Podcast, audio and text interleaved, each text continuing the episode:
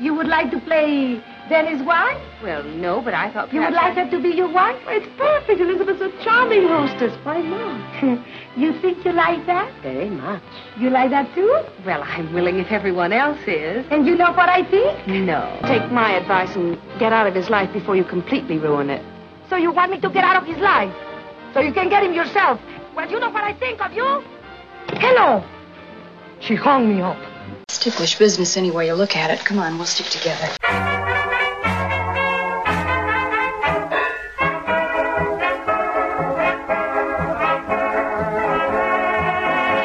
It's Ticklish Business, the podcast devoted to honoring and deconstructing classic cinema. As always, I'm Kristen, and we are joined with an amazing special guest this episode talking about his new book, Viva Hollywood, Lupe Velez, Latinos in Classic Cinema. It is the amazing author, Luis Reyes. Luis, how are you?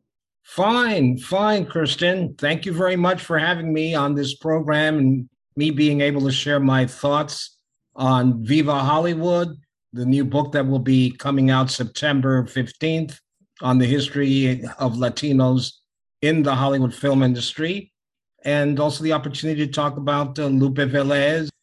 Luis, I'm always curious when I'm talking to authors, especially classic Hollywood authors, because you guys are doing some amazing work working with materials that are often not easily obtainable. What drew you not just into writing Viva Hollywood, but just being an author in general? What drew me to it was to make it simple or to the point is that I'm a big movie fan. I love movies, all kinds of movies, all the actors on the screen I love.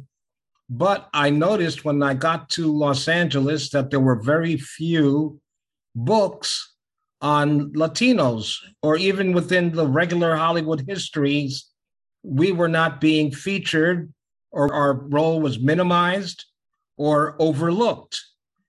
I had a chance to get to Los Angeles in the late 70s, and I joined an organization called Nosotros, which was founded by Ricardo Montalban to help improve the image of Latinos in the Hollywood film industry.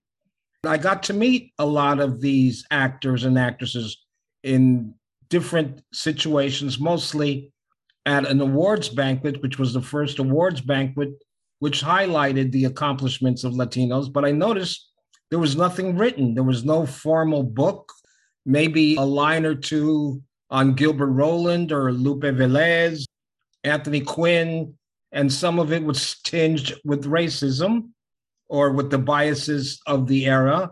They would say that Anthony Quinn's mother was the daughter of an Aztec prince. Come on, things like that. I felt the need to write about the participation of Latinos. We didn't work in a vacuum. We worked with all the leading stars of the time. It was a part of the history, of the complete history of Hollywood.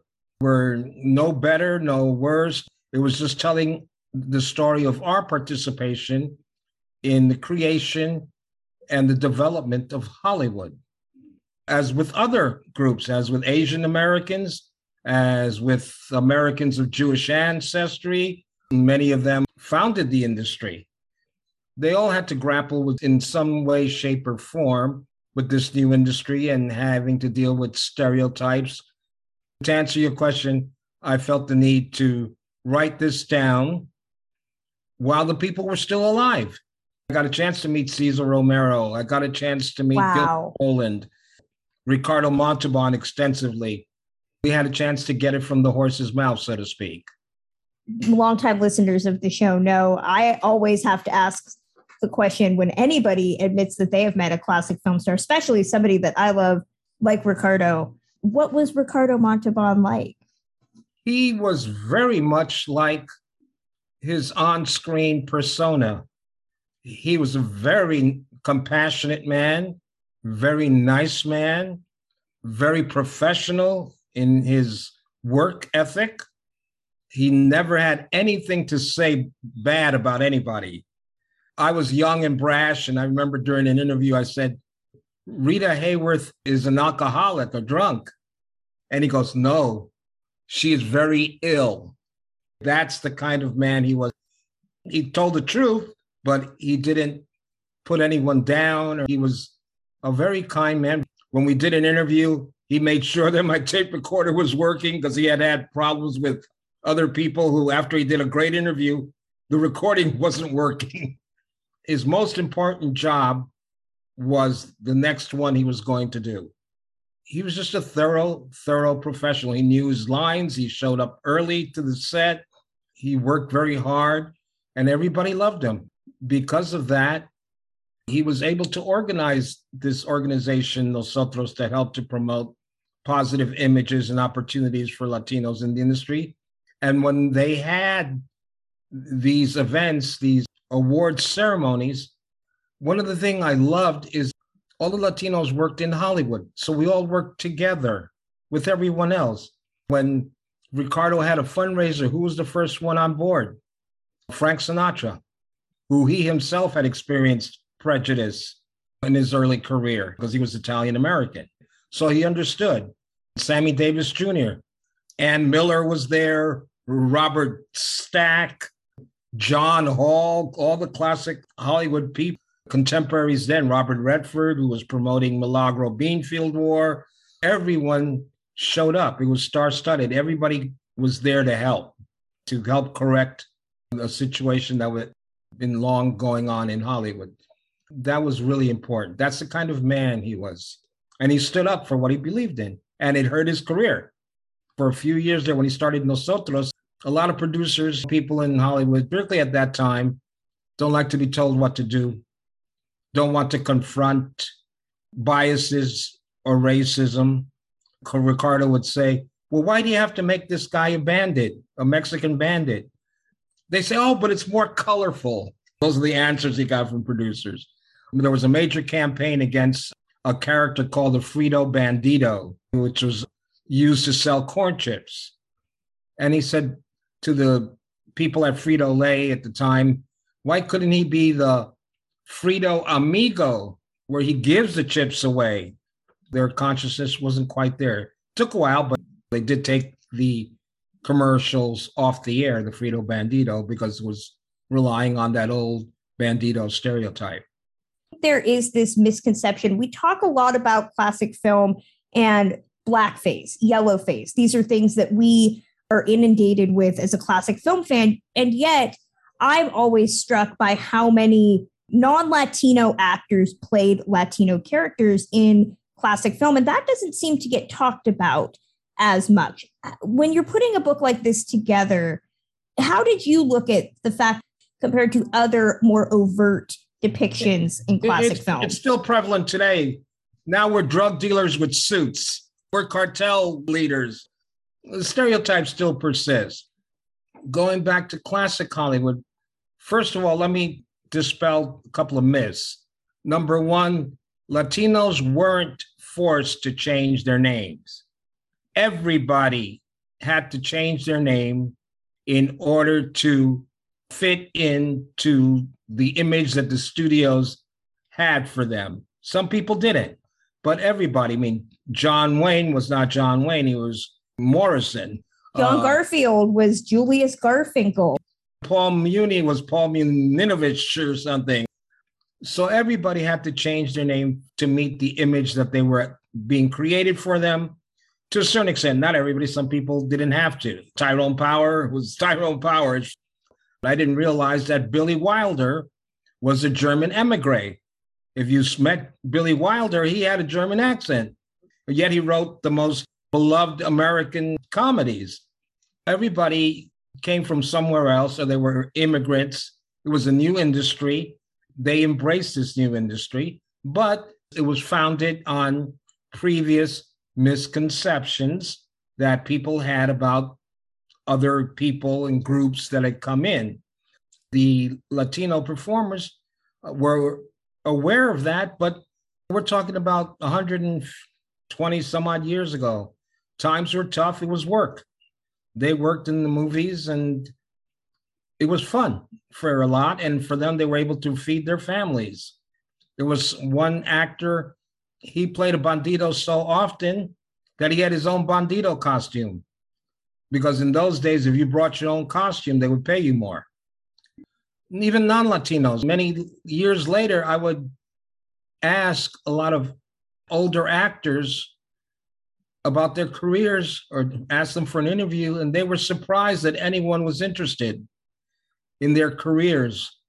Some people took it very seriously, the acting, and other people was like, hey, it's a job, like going to the office or going to the factory. These stereotypes also they have their origins in literature.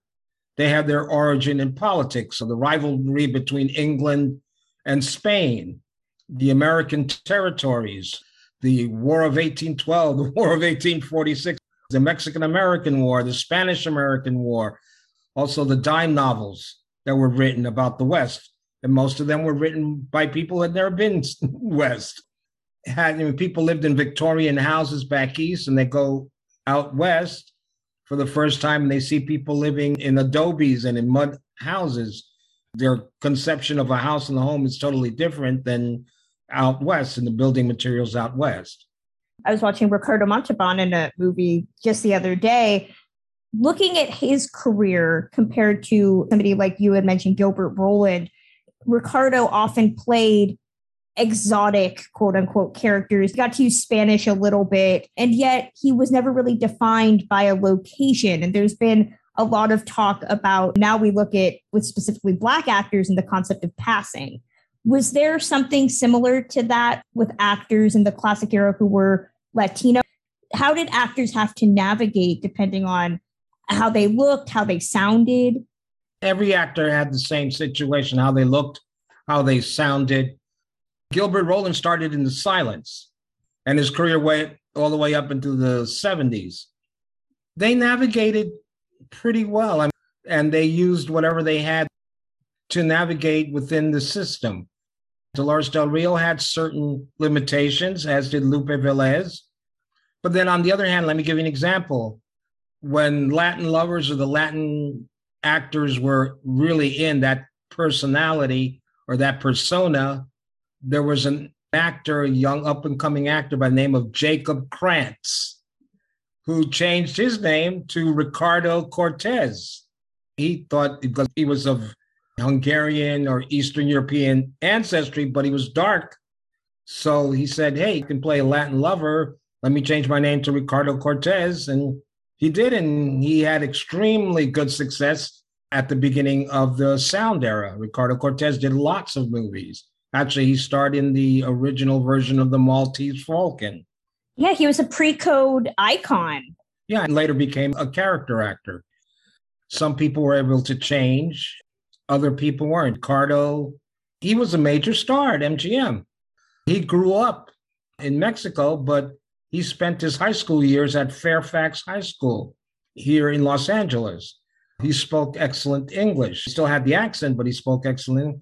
And if you look at some of the f- photos of MGM circa 1948 49, they had a big photo of all the MGM stars of the period.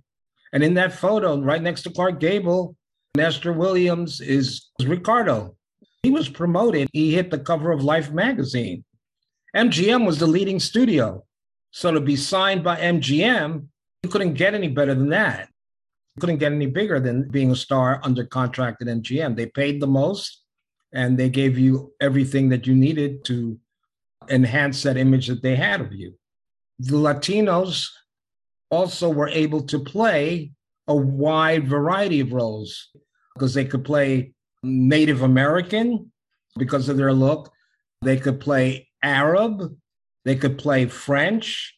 So within the limitations, there was a wider scope for Latino actors, though limited, but that consisted of a lot of work. As one actor said, if you were brunette and dark, you played Mexican. And she was grateful to have the work. Another lady who's an extra player, she told me that for her, she could feed her family because they gave you $5 a day and a box lunch. And if they needed extras, her whole family could work and even her kids could work. That was quite a bit of money at that time. Nicest thing she said was, It was like storybooks come to life working in the movies. So that also gave her an escape from the drudgeries of so called everyday life. You brought up Rita Hayworth earlier, and of course, longtime listeners of the show know I love Lupe Velez, Dolores Del Rio. There's some amazing Latinas that work in classic Hollywood, much like the question I just asked about were there benefits if you didn't have an accent or you were lighter skinned? If you were a woman in classic Hollywood, what was that experience like? I won't say stereotype, but you were boxed into an image. Some actresses specialized, like Rita Hayworth in early careers, because of her dancing ability, also. She played the Cantina Girl in numerous movies. That's one of the reasons why Rita Hayworth changed her image. Also, she didn't have an accent. She grew up in Brooklyn, New York.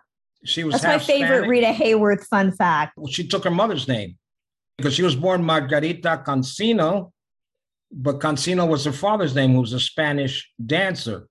But her mother's name was Olga Hayworth. Because if you see her early film credits, it's Margarita Cansino. First contract was for 20th Century Fox. And she looked very what we would think of as Latina. Dark hair, and they did the electrolysis for her hairline. And it worked. She didn't deny her heritage. She always told everybody about her Spanish heritage. So she never denied it. It's just what Hollywood required at that time. And that is what helped propel her career. But consequently, even when she went through the electrolysis and all that change, her first big, big role in Technicolor was as the Latin lady, Doña Sol, in Blood and Sand. But her look was completely different. The more traditional Latina look was Linda Darnell. You get the virginal Latina, and then you get the hot Latina. So what's changed? Certain things persist. Many would say that we wouldn't have Sofia Vergara today without Lupe Velez for good or ill. Not only Sofia Vergara, but Fran Drescher, the nanny, that New York Bronx personality that she brings out. Lupe Velez, her career was fortunately, unfortunately, now in retrospect, has been overshadowed by the Mexican Spitfire. But in reality, she was a complete performer, a very talented performer. She performed on Broadway in several Broadway shows. You look at her career, her early career in films, she worked with all the top directors of her time when she was barely 21. She worked with D.W. Griffith. She worked with a director by name of Henry King, who was a very distinguished director. She worked with all of the top people of her time. Cecil B. DeMille. She worked with the man of a thousand faces, Lon Chaney, and she played with the biggest male star of the silent era, Douglas Fairbanks, who gave her her break in the Gaucho. Somebody needs to go in and have a Lupe Velez retrospective from the beginning of her career. I Okay. volunteer for that. Not just the Mexican Spitfire series, because she did a little bit of, she did drama, she did comedies. Also, she did two films in Mexico that are hardly ever screened in Spanish. She was a pioneer in developing the Mexican film industry. So there's so much to her than just the Mexican Spitfire. Even though she did extremely well, people love that character. That same characterization as Fran Drescher, or as, as you said, Sofia Vergara. Sometimes verges on stereotype, but people like those characters. They're they're familiar to them. They know those characters. Her Mexican Spitfire was very independent. She was an independent woman. She decided to get a job and work and make her way on her own. She didn't need her American boyfriend who later became her husband. She needed help from a lot of people, but she did it on her own. she would speak Spanish. If you watch those movies, man, she gets away with a lot of expletives that the Spanish speaking audience knows what she's saying and but the American audience is just gibberish. They don't understand it. Oh, she's just getting excited, but they don't know that she just called this lady a cara de perra, dog face, or gringa. She's underrated, and there needs to be a retrospective of her work to really bring her whole career into focus. I have no idea how to pull that off, but I feel I need to pull that off. I'm agreeing with you 100%. Even in contrast to Dolores Del Rio, her comedy timing. I just watched Hollywood Party for the first time. Oh. To see her act opposite Laurel and Hardy. Yes, and that uh, sequence. Oh, yeah. Man.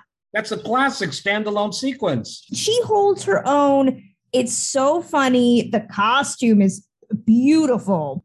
She's one of my favorites, and it just angers me every time somebody brings up that Hollywood Babylon story of isn't she the one that died in her toilet? And I'm like, no, actually, that is a false story that we need to put to bed because it's horrible. To watch something like Dolores Del Rio in a comedy, it's not physical comedy. It's far more maybe like a romantic comedy where she is the girl and she's great, the love interest, but Lupe gets to actually create action in so many ways, which is really amazing to see. Well, have you ever seen her later films? Just the two films she did before she died, Honolulu, where she I have plays, not uh, been able to get my hands on that. I want yeah. to though. She co-stars with Leo Carrillo, another Latino star. She also did a baseball comedy called Ladies' Day with Eddie Albert. I have seen Ladies' Day. Ladies' Day is fun for what it is. My one big piece of Lupe merch is an original poster from Ladies' Day that I am in the process of getting framed, and I'm very proud to give it a home. Oh, great, great. Her work is amazing. It's a shame that like you're absolutely right. The Mexican Spitfire and her untimely death is what has overshadowed her career. It's no different than Marilyn Monroe in many ways. Marilyn Monroe is this tragic figure defined by her demise as opposed yes. to the work. Now we're seeing a critical reevaluation of Marilyn as a performer. And Lupe's due for that same critical reevaluation. Absolutely. Oh, we forgot to talk about the film she did that propelled the career, not so much her, because she was already established, but young Gary Cooper. Oh, yeah. Yeah. Called Wolf Song, which they had a torrid affair not only on screen, but off screen that lasted several years. And then her volatile relationship with Johnny Weissmuller, played Tarzan and former Olympic swimming champion. So there's so much to her, facets of her life, her career, that really needs critical evaluation. Material needs to be seen because most of her work has not been seen, except for her latter work, overshadowed by the Hollywood Babylon and that urban legend about her in the toilet when in fact she didn't. They found her on the floor or on the bed. Say she was elegantly composed on her bed, which sounds like something Lupe would have done. yeah. And they said that she took so many barbiturates that she would not have been able to get out of the bed or gone to the bathroom. And that also brings up questions in the biography that was done on her they suppose that maybe she was bipolar. That well, always seems to get thrown at women in this industry. Veronica Lake got the same designation. I don't know, but they said she might have been because of her behavior. It's strange that someone who had such a strong personality and the circumstances that are brought out in the book, why she would have killed herself. If she was pregnant, yes, the reveal of her being pregnant might have hurt her career at that point, but she had a sister who could have taken the baby, said that it was yeah. hers. We've seen that happen. Covering up things. I'd always heard rumors that allegedly it might have been Gary Cooper's baby that they had gotten back together for a tryst. And that it wasn't necessarily that she was ashamed of being an unwed mother, but that Gary Cooper, I think, was married at the time. That would have been the scandals. Who knows? I don't know. It's weird that somebody who perceived as being such a strong person would have committed suicide because she was not only strong on screen, but she was also a strong personality. And apparently a staunch Catholic as well. Yes. And even though that might have caused a problem emotionally, I don't know, maybe people that we feel are very strong are in fact very vulnerable. And we don't realize that. It's hard to say, but if she had not perished, she her career would have gone on because her career was not at a low point. At that point, she was still doing films, major films. Rightly so, someone had said that she probably would have gone into TV. That instead of I Love Lucy, it might have been I Love Lupe. I've been so, so into that, that. That's very possible. Insane personality, Latina would be with an American husband would have been exactly what I Love Lucy was about, except in reverse. Cutting in briefly to talk about our Patreon. If you're a fan of everything we do here at the show, old Hollywood, classic film, pop culture, consider subscribing like these wonderful patrons Peter Blitzstein, Laura Stalker, Ann Foster, and Harry Holland. Our Patreon page is located at patreon.com slash ticklishbiz. If we can reach 30 subscribers, you'll be treated to a full episode looking at the 1976 TV biopic Gable and Lombard, starring Jill Clayburgh as Carole Lombard and James Brolin as Clark Gable himself. Please consider subscribing to Ticklish Biz and help us reach that goal so we can talk about it.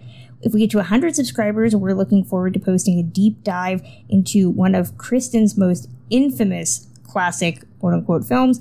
Does love truly mean never having to say you're sorry? If we get to 100 subscribers, you'll get to hear all our opinions on Love Story. Meanwhile, we have all sorts of special content, including our dual shows, doubled features, and based on a true podcast, as well as the series we just concluded, Being Elvis, looking at all of the Elvis biopics, including Baz Luhrmann's 2022 feature of the same name. Patrons also get access to special buttons as well as free DVDs and Blu-rays throughout the year. So again, why don't you take a chance and visit our Patreon at patreon.com slash ticklishbiz, see what you like, and hopefully we'll see you in our Patreon winner circle soon. Now back to the show.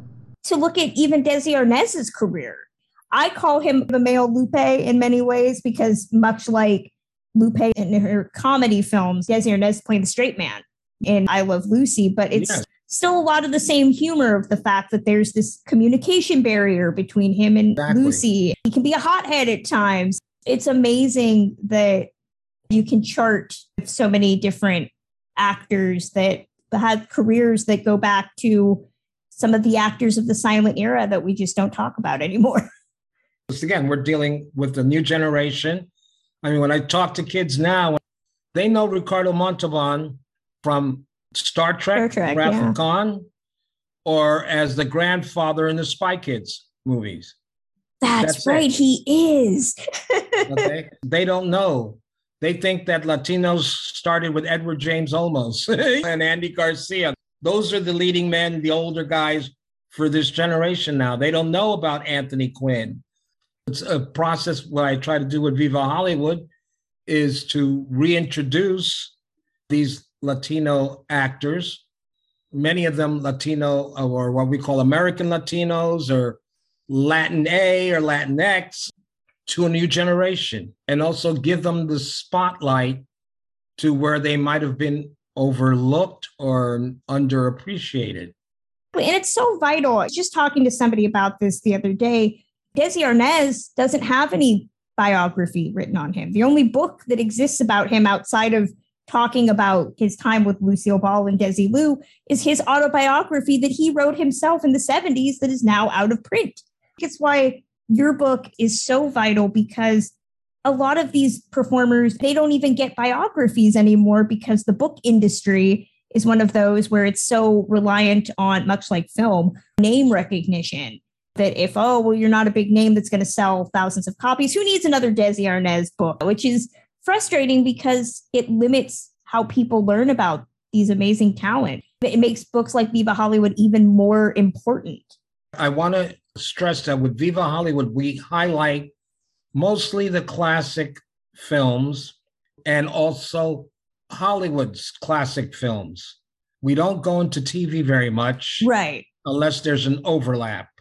So there may be a lot of people that are missing some of your favorites that are not in the book because it wasn't supposed to be a comprehensive book. It was focusing on the classic Hollywood films and some of the achievements and some of the people that went unrecognized. Since we're in that era right now, one of the big hit movies is Elvis. A lot of people don't realize, and I put it out in my book, that people remember the Jailhouse Rock musical number from Jailhouse Rock. Well, that was choreographed by a Latino choreographer at MGM by the name of Alex Romero, who did a lot of work as an assistant choreographer at MGM. So he choreographed that sequence for Elvis, utilizing the traditional moves that Elvis did on stage, because Romero noticed that he's not going to be able to do the kind of stuff that Gene Kelly and Fred Astaire do. So he said, Elvis, show me what you do on stage. And Elvis showed him. And he goes, okay. And he incorporated those moves that are natural for Elvis into that sequence. And then he backed them up with professional dancers. So it's um, one of the memorable sequences of and highlights of Elvis's career. A Latino, Alex Romero, was the one who was inspired to do that.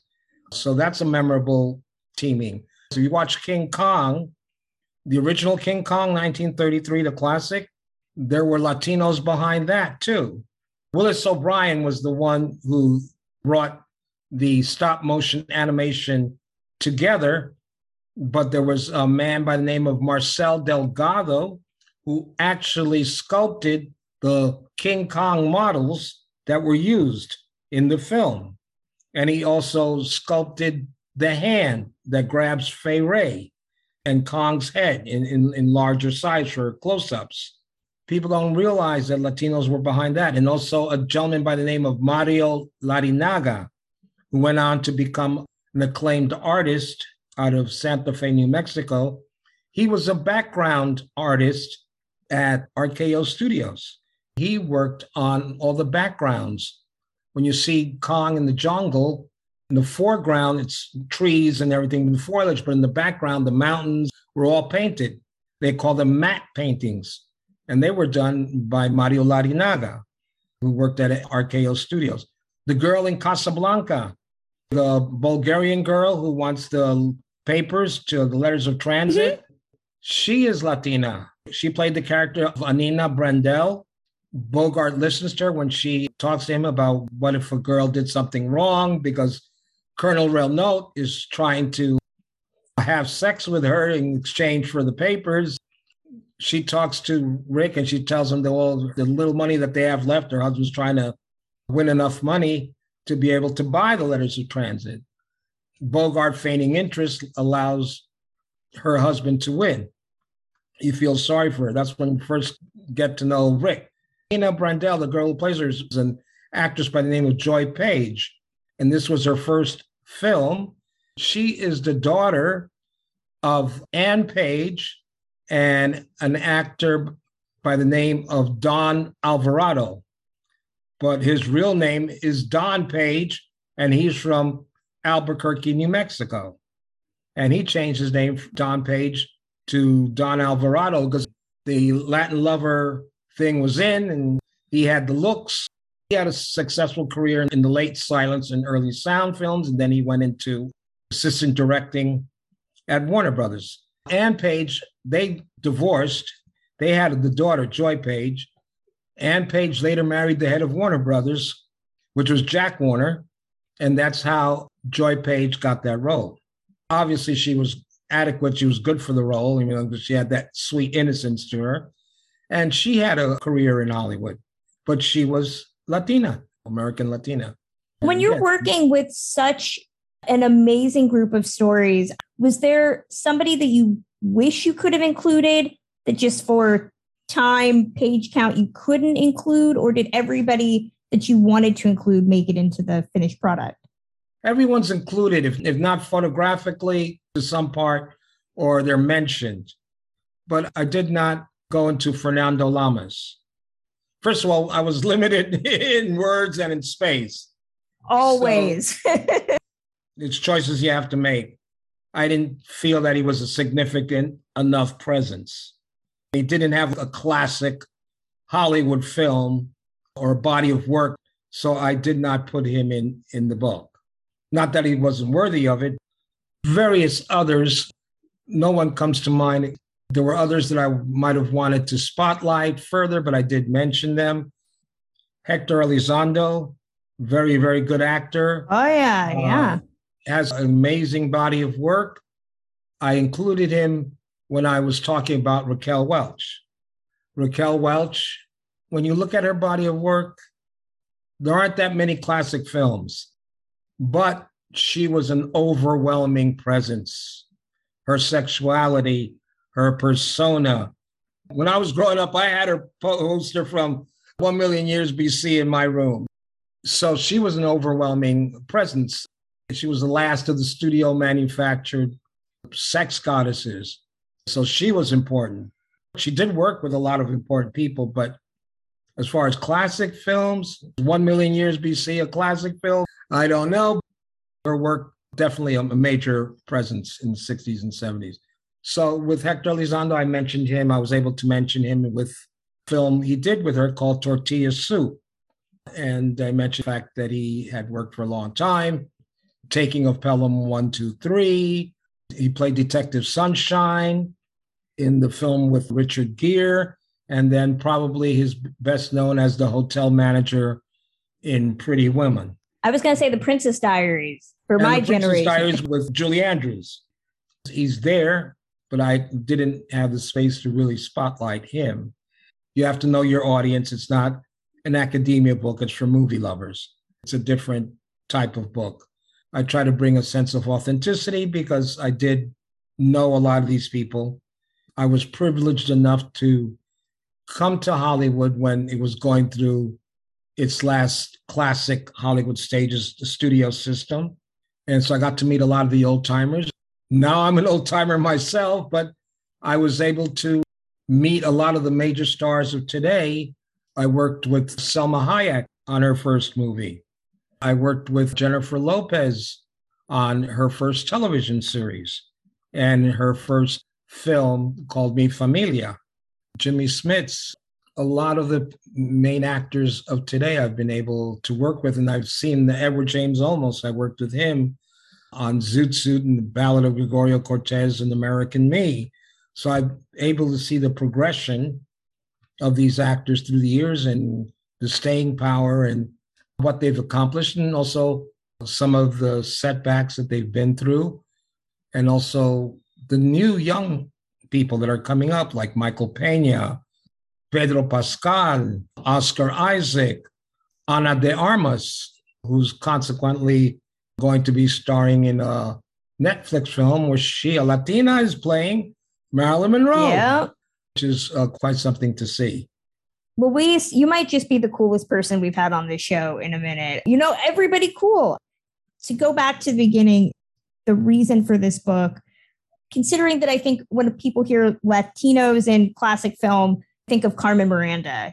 What do you hope that people who read Viva Hollywood will take away about classic film, Latinos in the industry, all of it? Latinos have been in Hollywood since the beginning, since the start of Hollywood 120 years ago. So we're not recent arrivals.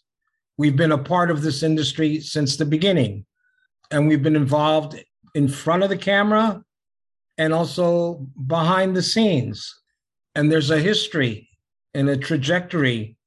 I'm one of these people that believes an actor is an actor and should be able to play any role that he's qualified or that he, is, he can make believable. So I don't just believe that Latino actors should play Latino parts. An actor's an actor, and if it works, it works. If the audience believes it, that's fine. But there were biases, there were societal views that hindered careers on all levels. If people can see the trajectory of what happened in the past and what is happening now, all the people that have come through uh, Hollywood, that we've enjoyed their movies, their performances, that there was some kind of representation. We were there. Every Western, there's always a senorita, mm, there's always a Mexican vaquero or a bandito or a Spanish nobleman. In urban dramas, we're there, and people have been able to move their careers through different roles. Alfonso Bedoya played the ultimate bandido and he worked for another 10 years in all kinds of westerns. Everybody said, I want that Alfonso Bedoya guy. In Rio Bravo, there's another actor, Pedro Gonzalez Gonzalez.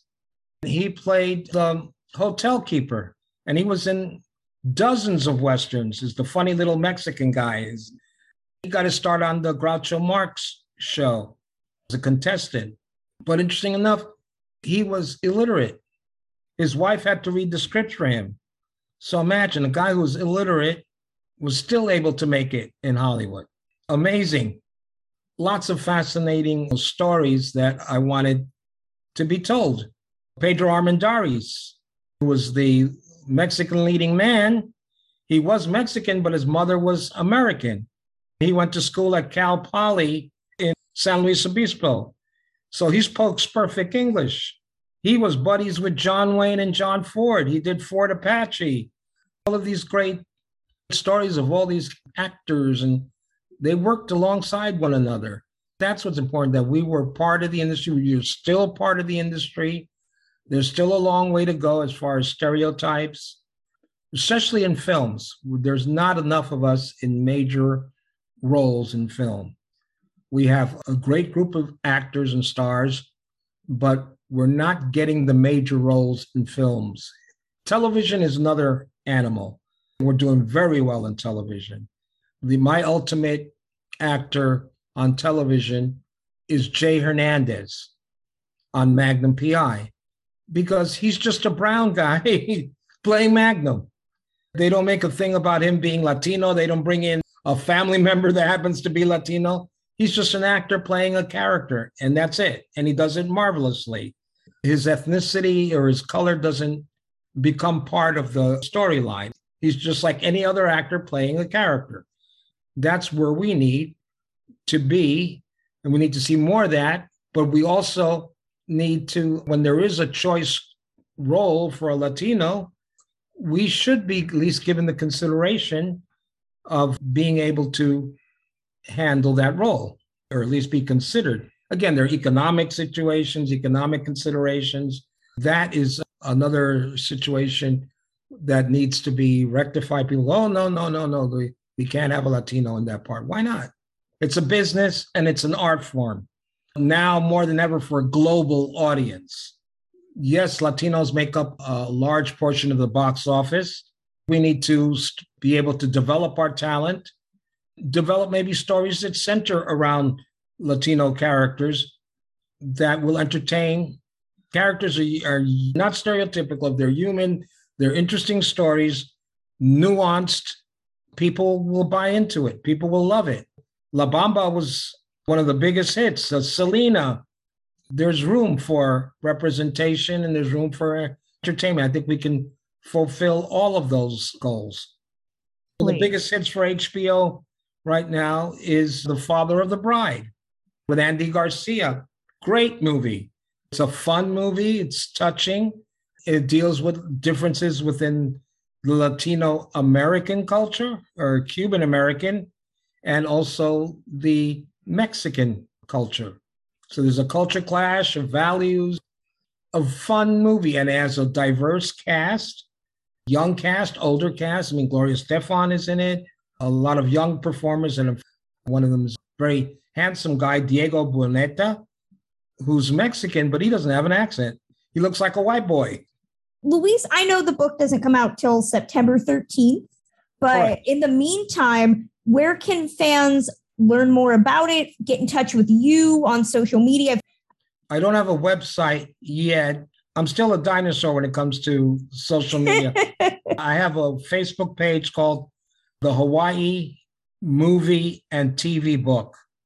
And then I have another page under Luis Reyes. This is my fifth book. My last book was called Made in Mexico, which is about all the Hollywood movies that were shot in Mexico. Not Mexican movies, but Hollywood movies shot in Mexico. You've seen Titanic, right? Oh, definitely. Yes. Okay. People don't realize that except for the principal players, everybody on that ship is Mexican.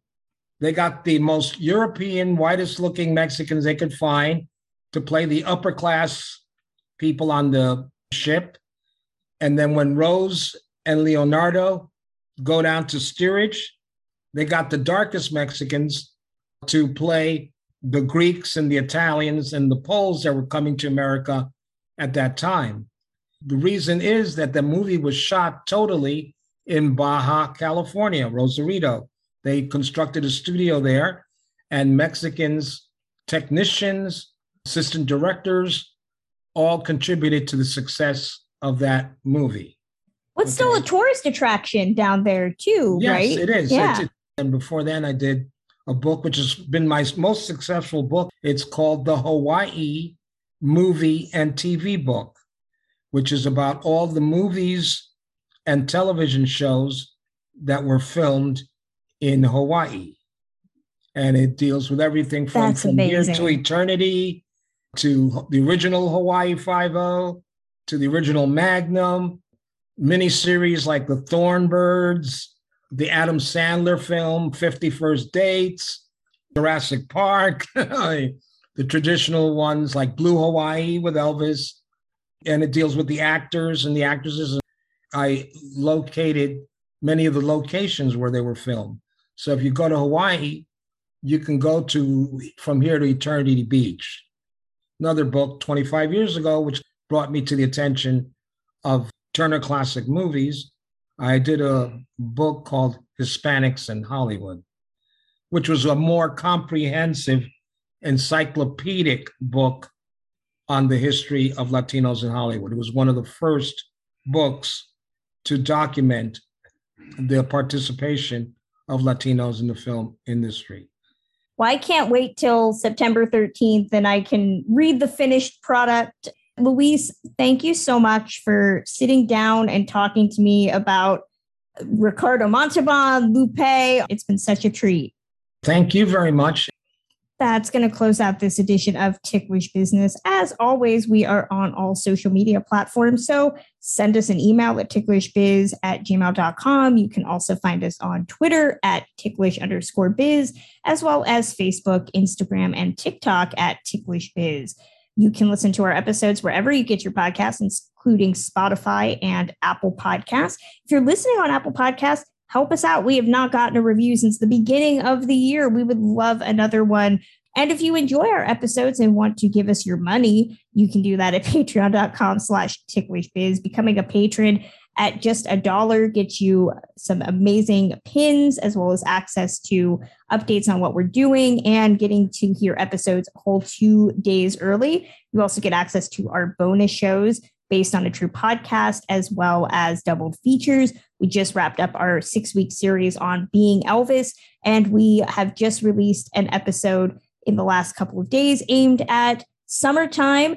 Doubled features look at Against All Odds and Out of the Past, which was really fun to talk about. So consider helping us out over there at patreon.com slash ticklishbiz. If we get to a certain amount of followers, we will talk about 1976's horrible biopic, Gable and Lombard.